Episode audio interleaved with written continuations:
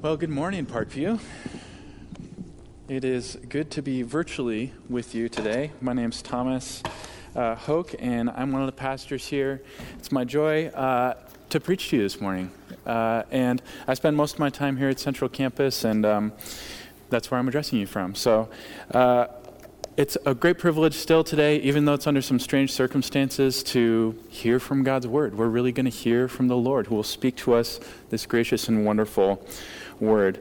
I just I encourage you though uh, to make special sort of care. I know it's full of distraction. This time is sort of full of distractions, and to just sort of do what you can. Get out your Bible and prepare. Let's let's really hear from the Lord. I think He has some some wonderful things to say to us today. Now. In the late 1950s, the Cold War was just starting to heat up, and there was a group of engineers who were hard at work trying to figure out a way uh, where they could preserve communication in the, in, the, in the event of some sort of interruption, some kind of attack. And successfully, they figured out a way where they could do that. They could uh, send these small messages between a network of, of electronic interconnected terminals. Why does that matter? Why is that? Why do we care about that? Well, every once in a while, an idea comes about that is so significant, so revolutionary, uh, that it completely changes the way that we think about and interact with our world. We can never go back to the way that it was before that, and it actually it pervades every part of our society, so that it even comes into our own homes. In fact, the ultimate revolutions like this t- are, are evidenced by the fact that they actually come into our own homes. Technology like this changes our own households, our own workplaces. Of course, the revolution that I'm talking about is the internet. Uh, and in fact, we're especially thankful for that revolution today because uh, there's no greater evidence of the fact that it was a true revolution than the fact that I am being beamed into your, onto your phone or your laptop or your TV or whatever you're doing today. Now, now, if that's the case, if, if the true test of a revolution is that it eventually makes its way into our own homes, if that's true in the case of the internet, then how much more true is it true in the case of the gospel of Jesus? As we'll learn in our passage today, while the church is meant to be the place where the gospel is announced, heralded, displayed, illustrated, celebrated, the revolution of the gospel isn't complete until it makes its way into every area of our lives, especially in places like our home and our work. So, Parkview, I want you to hear today from Ephesians 5 15 through 6 9 this. Make the gospel pattern of the church the pattern of your whole life. Make the gospel pattern of the church the pattern of your whole life. In this passage, God is going to show us what it means to be a church that is filled by His Holy Spirit. And then He's going to apply that same pattern that should be typified by the church and, and apply it to our most significant relationships in our homes and in the workplace. And Parkview, I have to just have to be honest with you. As I've looked at these two passages that we're going to have on, on these two live stream services, I could not, if you had shown me the whole calendar and the list of passages we were going to preach throughout this whole year, I, I could not have picked two other passages to, to have been preached in this live stream format that would, would have been more applicable, more meaningful for us. Today, God wants to teach us what it looks like for the, for the gospel to come home from church to our homes. Could you pick something better than that? Next week, we're going to talk about putting on the whole armor of God. I mean, come on. Uh, just God is, God is here. God is with us. We're not going to be able to cover this whole text, but He has something wonderful to say to us through it. Let's spend some time praying now. Holy Father, we do, we do just, we thank you that you're with us. You promise to be with us. By the power of your Spirit, you are with us. You are connecting us you hear our voices connected with one another in worship today and with, uh, with all Christians everywhere that are lifting up your voice and now hearing from your word, receiving from your word. We pray that we would be able to be undistracted in, in this time, to devote ourselves to hearing from you, clear our minds, clear away the cobwebs and, and the anxieties and the stresses of this week, and help us to just hear and, and sit with our Father who loves us. Help me to be clear. Help us, help us to listen. We pray. All these things in your Son's name for his glory. Amen. Now, the first thing that we learn from this passage uh, is in verses 15 through 21. And what we learn there is that the church is led by God's Spirit. The church is led by God's Spirit. We see this especially in verse 18, where it says, Do not be filled with wine, do not be drunk with wine, for that is debauchery, but be filled with the Spirit. Now, it's important to remember that this entire passage is meant to form us not only, and maybe not even solely, as individuals, but it's meant to speak to us and form us as a church, as a community of believers. And that should be no surprise to us because as we've worked our way through the book of Ephesians, it's been clear time and time again that Paul's biggest burden has been to communicate to us the absolute cosmic hugeness of the gospel of Jesus. He wants the Ephesians to know, and God wants us to know and remember today that the gospel is not moral advice that makes us nice and honest people primarily, nor is it sort of a made up story to deal with our sort of psychological and inner sense of guilt. No. The message of the gospel is the earth shattering power of God that brings the dead to life and creates an entirely new people, a new community, the church, a community that foreshadows the fact that God is making and one day will make all things new. The church is ground zero for God's plan to transform the entire world. So, with that in mind, that's just that's our small calling for today. In our, as we sit in our bedrooms, maybe even in our pajamas, that's it. Okay, hmm, no big deal. Yeah, it's a big deal. Well, how can we walk in wisdom and make the best use of the time that we have together, aligning our community life to God's will? Well, in response to that question, Paul uses this interesting sort of contrast between two ways to live. Two ways to live as a church. On the one hand, is, is two ways to be controlled, two ways to be filled. He, he says the first is to get drunk with wine. And the second is to be filled with the Spirit. Notice how he sort of uses two passive verbs. To be filled, you can be filled or you can be filled. You can be controlled this way or you can be controlled this way. You can live this way or you can live this way. You can be led this way or you can be led this way. Now, on the one hand, filled with wine, debauchery, or filled with the Spirit. Now, I think it's pretty obvious which way we're meant to go. Be filled with the Spirit, right? Be filled with the Spirit. Um, but first, uh, I just I want to take a second and just say, let's just first take Paul's command here seriously. His exhortation is that Christians need to be incredibly cautious when it comes to the way that we interact with intoxicating substances, whether it's wine or something else. It's true if, if you're here, you're listening to this and you're thinking, you know, I, th- I wonder if that might be me, you know, I, I'm not sure I want to share with other people the, the way that I do that. Uh, I, I pray the Spirit brings conviction. You see the gospel anew, you see what Christ has called you to, and you're compelled by love to get help and to change. However, I, I, don't think Paul's primary purpose here is to warn, Christ, warn the Ephesians and us today about the dangers of overconsumption, but rather to draw a contrast between these two ways of living, these two ways to be filled. See, being filled with wine, in, in the language Paul is using here, represents the foolish way for a church to conduct itself. A, a person filled with wine, under the influence of, of wine or whatever it, it might be, is, is easily influenced, Eas- easily swayed by every, every new thing. And, and, you've, you've been around people probably who are like this. Um, if they get a little push in one direction, tend to go that way. Uh, you, you can't sign legal documents when you're, when you're in that condition because you can't really consent for yourself. You can't really speak for yourself. You're not sober minded and under the control of your own faculties. Now, that's the image Paul has for one way for a church to live. And I think it is, it is not at all hard for us to imagine what it would look like for us as a church right now to be characterized by that kind of living easily influenced by every, every new societal tendency, every, every new. For us to, to have the same hubris as the world around, to have the same exact fears as the world around us, to, to form the same habits as the world around us at this point in time what would it, you know, to, to have an attitude of consistent fear, to be, for us to be sort of hunting for someone to blame for this problem, you know, to, to sort of be dividing the world into those who are helping solve this problem and those who are not helping, and looking and hunting for fu- someone whose fault this is, and developing sort of hardened and self protective hearts. That's what it would look like for us to follow that way right now. But there's another way, and it is beautiful, and it is wonderful. and we can do it.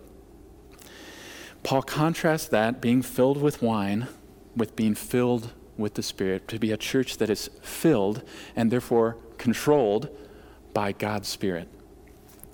Now, most of us know what it looks like and sort of what are the symptoms and signs of someone who's under the influence of alcohol. Well, what does it look like and what are sort of the signs and symptoms of a church that is under the influence of the Holy Spirit? Well, the same power that called the world into existence now dwells in you today, in your bedroom, in your pajamas, wherever you are. What does that look like? Well, Paul has a great answer for us.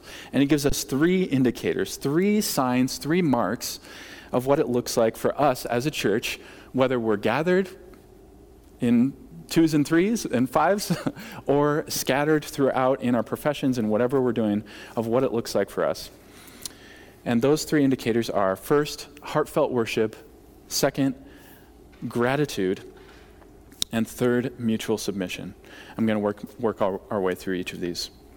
Uh, first indicator that we are a church filled with and led by the Holy Spirit is seen in verse 19. And it says this Be filled with the Spirit, addressing one another in psalms and hymns and spiritual songs, making melody in your hearts to God. Heartfelt worship is the first indicator that we are a church that is filled with and led by God's Holy Spirit. If you want to see a church revived and filled and led by God's Spirit, if you want to take the spiritual temperature of a church, you should not first look at their budget, their attendance, live stream views, their, the talent of their staff, the quality of their facilities. No. If you want to know, the first thing you should do is listen to them sing. This feels like a funny one to say today because here our voices are all sort of scattered all over, but it is a true nonetheless. One of the main indicators of our health as a church and, of course, our individual health as a person, as a, as a follower of Christ, is in the quality of our worship. Now, I'm not here, I'm not talking about singing out of tune. I'm not talking about singing out of key. I'm not talking about knowing the words. I'm not talking about lifting your hands and singing as loud as possible. No. Hearts that are transformed by the gospel will express themselves in heartfelt worship. We will sing and love and, and lift our hands up to whatever we think will deliver us. Worship is inevitable. And when our hearts are transformed by the gospel, worshiping Christ, whatever that looks like, some days it might look like not much as other days, but uh, it will inevitably produce heartfelt worship. Uh, the only example I think I need to give of this is if you have ever gone to Kinnick Stadium, if you've ever gone to Carver Hawkeye Arena, you know we, no one there has to say, "Hey, I can't hear you. I wish you'd sing a little louder. Hey, don't you know the words? Uh, don't you know the words? Does anyone remember having to actually learn the Iowa Fight Song words? No.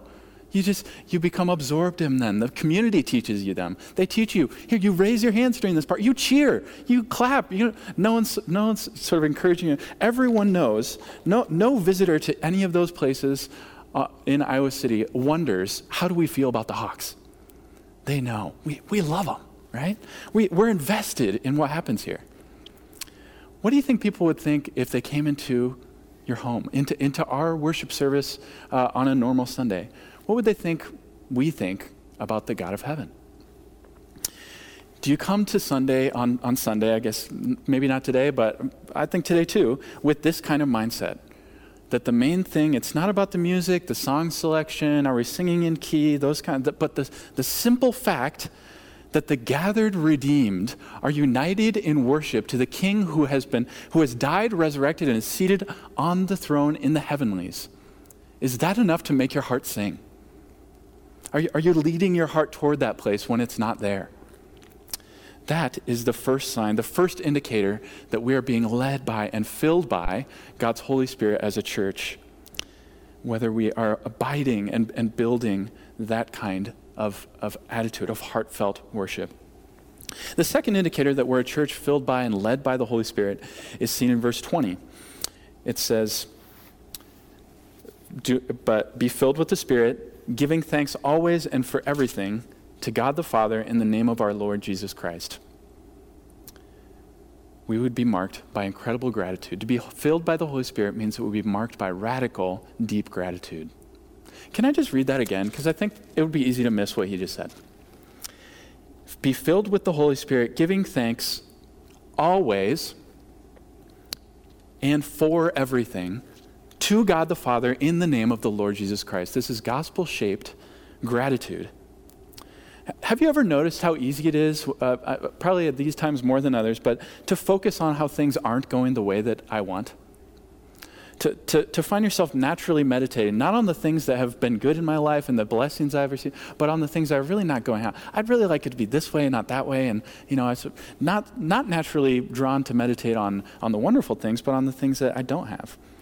And I don't know about you, but I know that at, at the heart of my entitlement in that realm is the belief that I really deserve better. My life should be better than it is. It should be glorious. It should be wonderful. Why is it not that way? But that, Parkview, is simply not the Christian way. And now, in about a month, it's going to be tax time. Sorry to, if I'm adding to your stress right now, but it, it's, I need it for my illustration. So, uh, in about a month, it's tax time. And probably many of you have already sort of sat down or you've had your tax professional person uh, figuring out the calculations. And, and uh, I want you to imagine that you've sat down, you've done the calculations, and you've realized this is going to be great. And just like all of us are sort of wondering, are we going to be in the red or the black here? Am I going to be getting a check or a bill? Uh, you figured out, hey, I'm not just getting a little check. This is going to be almost life changing money. I, am going to get a huge check from the IRS, and I, what should I do? Should I go on vacation? I could just, I could pay my mortgage for the next six or eight months. I can, I've, I've got big potential. Uh, uh, you're excited, okay? You're thinking about it. You're, you're so overjoyed by what happens. But then, April 19th comes around, and you get the, a letter from the IRS, and it says, we're sorry to say, you owe us $10. Ugh. What? You had these dreams and they're shattered, and you, and you thought this is what's going to be my future, and it, oh, it's ruined. You'd be pretty upset. Now, uh, imagine just the opposite. You had sat down, you know, in these next couple of weeks, and you realized, you know what? I've made a huge mistake. Uh, I, I, messed up with the way that I managed my money this, this year. And in fact, I'm not expecting a, a check from the IRS. I'm expecting a bill that is going to set our family back years and years. I think we're going to lose our house over this. I think we're going to have to go into incredible debt. And I don't know how we're going to survive through this. And then that same letter comes. We're sorry to tell you, you owe $10. How would you respond to that? Well, you'd be overjoyed. Oh, that's wonderful news. That's great what a difference it makes when we have set our expectations appropriately. Because uh, spiritually speaking, we are much more like the second person in that scenario, right? Uh, we don't just owe enough to God that we might lose our house. Uh, we owe so much to God that we would lose our lives. What kind of gratitude should be produced from hearts that realize how much we have been forgiven? How much should that transform our day to day living to realize that what I deserve is not joy and glory forever? It's, it's death and separation and misery. But what God has given me, therefore, everything is grace. Everything. It's a cherry on top of what I already have in Christ.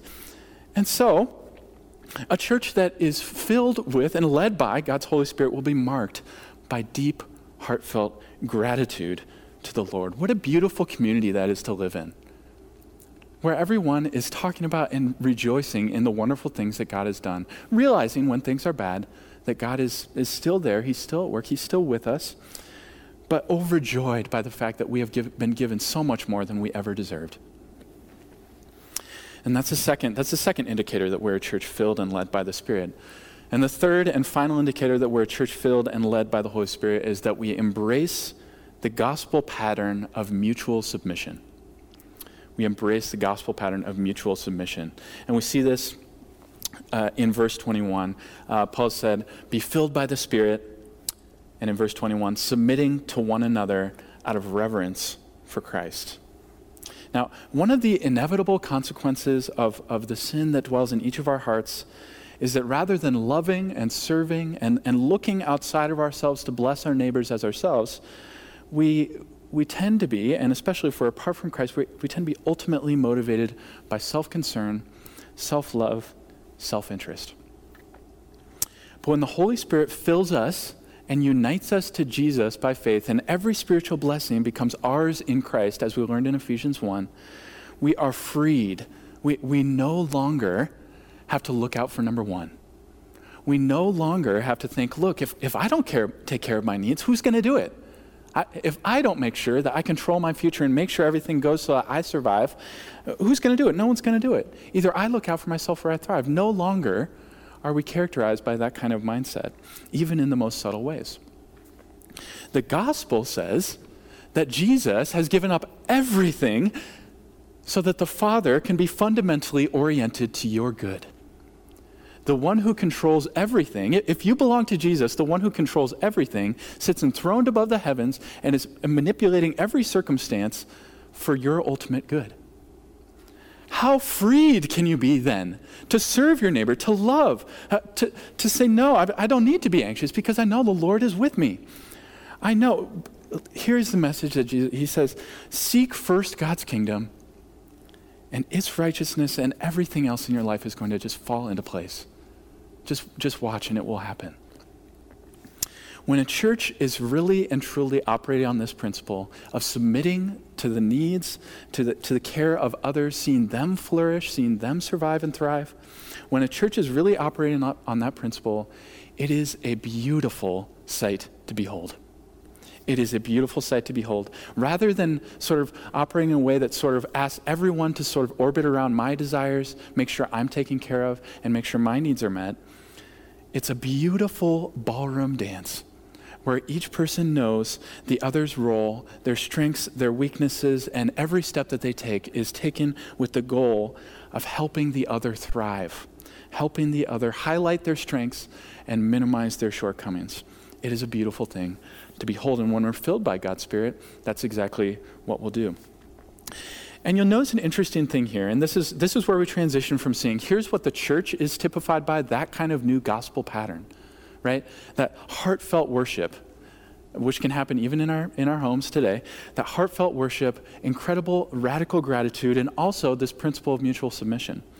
But you see what Paul does is that immediately, going from verse 21 to verse 22, they're connected, submitting to one another out of reverence for Christ. And then immediately, wives submitting to your own husbands. What he does is he, he connects the principles that are at work in the church and that should typify our, our church life together and He takes them directly into our home life, into our life as parents, if you're a parent, uh, or if you're a child, which that covers everyone, or uh, as, as a worker in, in chapter 6.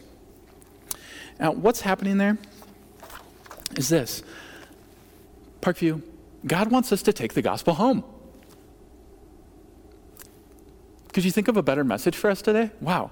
Make your home as focused on Jesus as the church ought to be hopefully is. Could there be a better passage for this strange week? Look, make your home a microcosm of the same principles that you see at work in the church. Make the gospel pattern of the church the pattern of your whole life.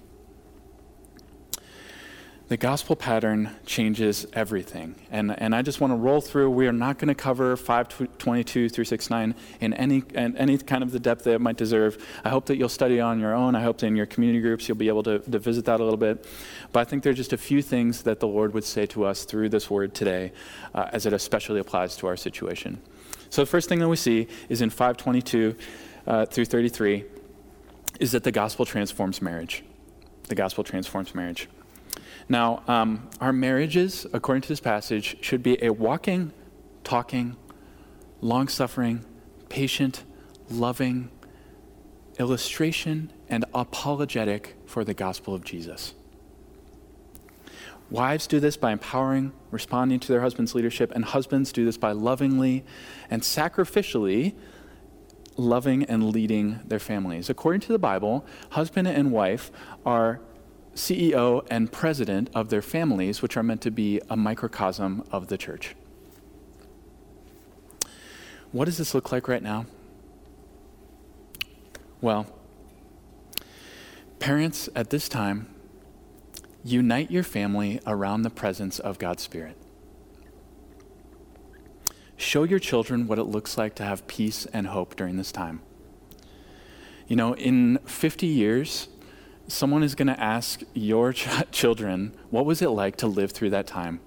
when, when this you know, disease was coming and, and everyone was afraid? What was it like?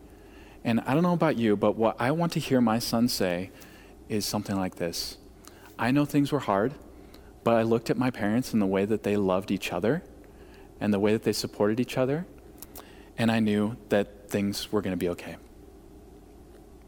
Bring the gospel into your marriage, and, and this will happen. You can cultivate a heart attitude that, that shows just that and set the pace for your family starting today.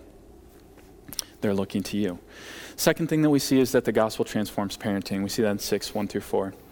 And I think the thing we need to hear from that today is this Children, you can honor God and you will be blessed by God when you obey your parents during this time, listening to them, asking what they want you to do, and doing it. Whether you are five or 15, this is the case and this is true today. If you're older than that, uh, you're, you're still a child of a, a, living, especially an older parent. I think it's, it's not incumbent upon you to obey your parents when you're outside of the home. However, uh, there is still a call to honor God by honoring your parents. And especially if you have older parents that you, you know, are, are not living with you, uh, this is a situation that's more they're more vulnerable to. One of the ways you honor them is by checking in with them, seeing how they're doing, honor them in that way. But parents, uh, I think what we need to hear right now is that being shut up inside is hard. It's not fun. Uh, I don't know if you remember being a kid, indoor recess, didn't like it. Uh, they don't like it either. And, and I just encourage you to make this situation as easy as, make it easy, as easy as possible for them to obey. Make it as easy as possible for them to obey. Be as patient as you possibly can. And when things get hard, my encouragement to you is not to just sort of muster up the patience that you hope is there inside of you, but rather to lean into the patience that your Heavenly Father has had with you. Let the gospel be your inspiration and the power that you draw from through the Holy Spirit to, to persist in those moments when it gets difficult because it's going to be going to be a challenge. And finally, I mean, have fun together. Make some new traditions, make some new things, find some new games. Ask other parents, what are you doing to keep things going? I know our kids' ministry has sent out some resources from Lifeway that can be a real help too. Finally, the gospel transforms work. See this in 6, 5 through 9. Much more that could be said about this passage, but here's what we need to say today. First, Paul says in this passage that Christian workers don't primarily work for a paycheck or to ascend the corporate ladder or to hear a attaboy from their boss. Christian workers work to please Jesus. They work as if working for Christ. And they do it from the heart. And so when you go to work tomorrow or you log on to work tomorrow, uh, our attitude, your attitude as a Christian should be this How would I do this day differently if I knew at the end of it Christ Himself would ask me how I did? Second, Paul says Christian bosses are to treat their employees as if Christ himself is their employee who's working for them. Long story short, in these days, probably more than any others, this should be a time when every single person should want to employ Christians and should want to be employed by a Christian. Within the bounds of wisdom, I call you to do everything you can, especially in your vocation, to love your neighbor as yourself. When the gospel comes into our hearts and changes us by grace, every single part of us is made new. Let's, Parkview, let, let us make the revolution complete. As Paul called the church to, to embrace the gospel as a community, a believing community, worship, have gratitude and love for one another, then let's bring the gospel home, make the revolution complete, bring it into our own homes, and bleed it out into the community. Let's, let's serve and love eh, this community in the way that Christ would in wisdom, in love for our neighbors. Let's make this revelation complete. Let's, let's bring its full weight to bear on every aspect of our lives. Let's bring the gospel home. Will you pray with me? Father, thank you for the gift of your Spirit.